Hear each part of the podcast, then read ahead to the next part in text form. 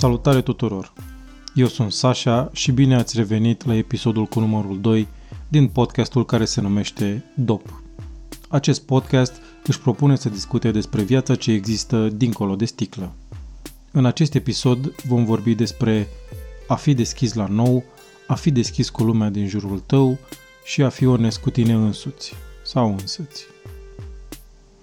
A fi onest și sincer cu tine este un pas mare în viața fiecăruia dintre noi. Fie că suntem dependenți de vicii, fie că nu suntem.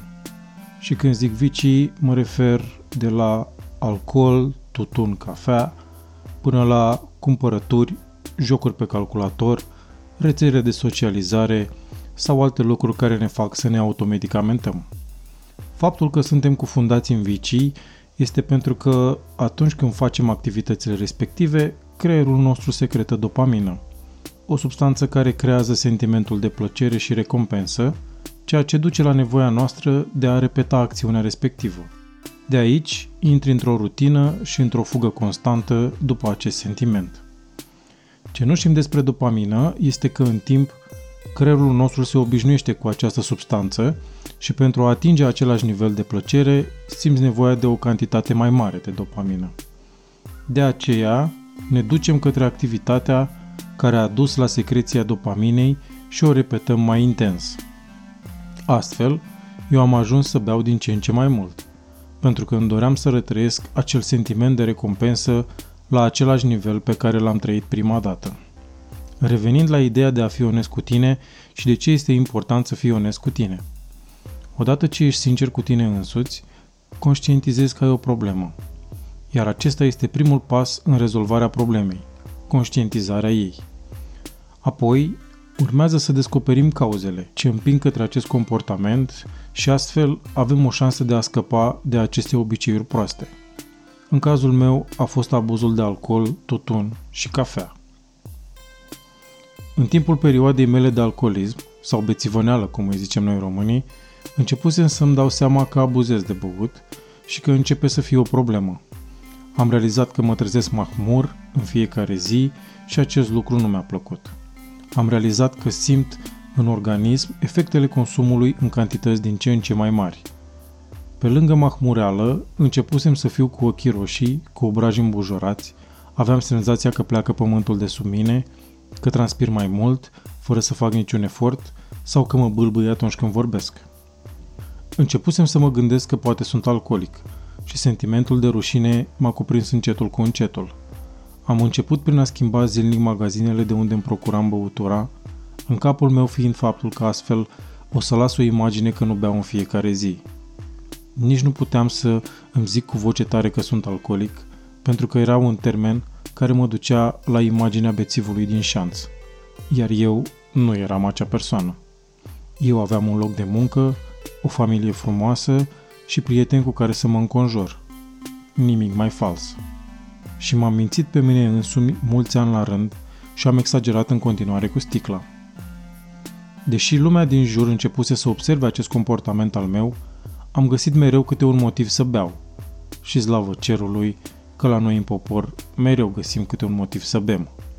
Pe lângă nunți, botezuri cu metrii, bem uneori doar de dragul de a bea și pentru că asta face toată lumea. Alcool e la tot pasul și în toate vitrinele magazinelor, chiar pe toate ecranele televizoarelor. Bem dacă e meci, bem dacă ne-a murit un unchi îndepărtat, sau bem seara un pahar cu vin în singurătate pentru a ne relaxa. Ca așa e la noi la români. Dacă daci beau, înseamnă că nu e un lucru rău. Am început să simt că pentru mine este un obicei dăunător și că trebuie să fac ceva. După ce am conștientizat, primul lucru pe care l-am făcut a fost acela de a mai reduce consumul. Mai pe românește, am început să mă controlez. Și am mers această tactică o perioadă, numai că făceam ce făceam și reveneam la vechile obiceiuri. Spre final, nu mai reușeam să fac să treacă o zi fără să mă anesteziez. Am încercat să îmi pun obiective, mai ales la început de an, în care îmi promiteam că în ianuarie nu o să beau, doar ca să-mi arăt mie și lumii întregi că sunt capabil să mă abțin. A funcționat până nu a mai funcționat și am revenit la consumul regulat și în cantități dăunătoare. În perioadele în care nu consumam, corpul meu intra în sevraj și aveam probleme cu somnul. De aceea, pentru a mă odihni și pentru a fi funcțional a doua zi, am încercat pastile de somn. Nimic puternic, doar medicamente ce se găsesc la plafar pe bază de valeriană. Până la urmă, tot alcoolul era pastila mea preferată care să mă facă să ador. Văzând că încerc de câțiva ani cu controlul băutului și mereu ajung în același punct, am hotărât că trebuie să fac ceva și să cer ajutor altora, pentru că eu se pare că nu reușesc singur. De aici și ideea de a fi sincer cu tine și de a fi deschis în a cere ajutorul altora. Eu mi-am căutat curajul vreo câteva luni și am ajuns să vorbesc cu un prieten la o bere, căruia i-am zis, și citez, Cred că am o problemă cu alcoolul. Cred că am devenit un alcoolic. S-a uitat la mine, a zâmbit și a zis, Hai să vedem ce putem face. Momentul a fost revelator. Am simțit cum ies din strânsoarea ursului și cum motivația mea de a face ceva în privința aceasta a crescut pe loc. Am început să caut materiale pe internet despre ce e alcoolul, despre cum să te lași, am văzut documentare despre această dependență, în cuvinte puține am încercat să mă documentez pe subiect. Câteva luni mai târziu aveam să decid să arunc tot alcoolul din casă la chiuvetă și să încep o nouă viață. Am început să ascult alți oameni care vorbesc despre această dependență prin podcasturi sau alte materiale audio și video. Am realizat un lucru important. Din toate poveștile pe care le aud, trebuie să iau în considerare asemănările și să nu caut deosebirile. Am avut tendința la început să dramatizez poveștile altora și să zic că eu nu am ajuns până în punctul acela.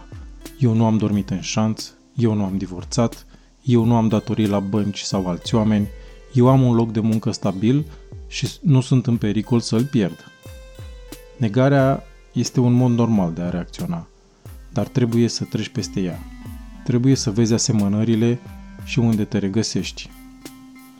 Am găsit astfel o comunitate frumoasă care vorbește deschis despre problemele ei și ce soluții a încercat fiecare până să găsească ceva ce să îi se potrivească. Acești oameni erau dispuși să îmi ofere, fără niciun cost, soluții la problemele pe care le aveam și eu și cu care mă luptam în fiecare zi. Este important să vezi asemănările. Și asta am învățat tot de la alții. Tot ei m-au îndrumat și către alte surse de informație. Să fii deschis cu tine și cu cei din jurul tău aduce avantaje pe toate planurile. Să nu mă înțelegeți greșit și să începeți să trâmbițați pe la toate colțurile problema voastră. Societatea românească încă nu este pregătită să accepte pe toată lumea, nu are nici măcar uneltele necesare pentru a ajuta, ca să nu mai vorbim să se folosească de asemenea unelte.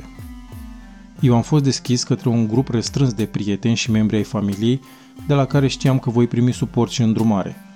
Nu tuturor le pasă de problema ta și nu toți sunt dispuși să te ajute sau să te susțină. De aceea, eu am fost cu băgare de seamă pe cine aleg să facă parte din acest grup select. Să te deschizi spre schimbare nu este de aici colo. Mie personal, mi-a luat ani ca să ies din zona mea de confort și să accept schimbarea în viața mea se zice că singura constantă în viață este schimbarea. Acesta a fost, dragii mei, episodul de astăzi din emisiunea DOP. Vă mulțumesc tuturor că ați petrecut acest timp împreună cu mine și ne auzim săptămâna viitoare la un nou episod în care vom dezluși împreună tainele vieții de dincolo de sticlă. Este o viață ce merită trăită. Eu am fost Sasha și până data viitoare vă doresc toate cele bune și să fiți sinceri cu voi înșivă. De luat aminte.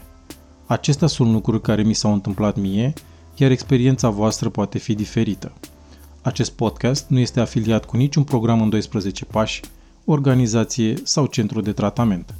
Fiecare dintre voi este responsabil pentru succesul lui. Pentru tratamente și diagnostice, vă rog să consultați un medic. Hei! Eu nu sunt vreun expert.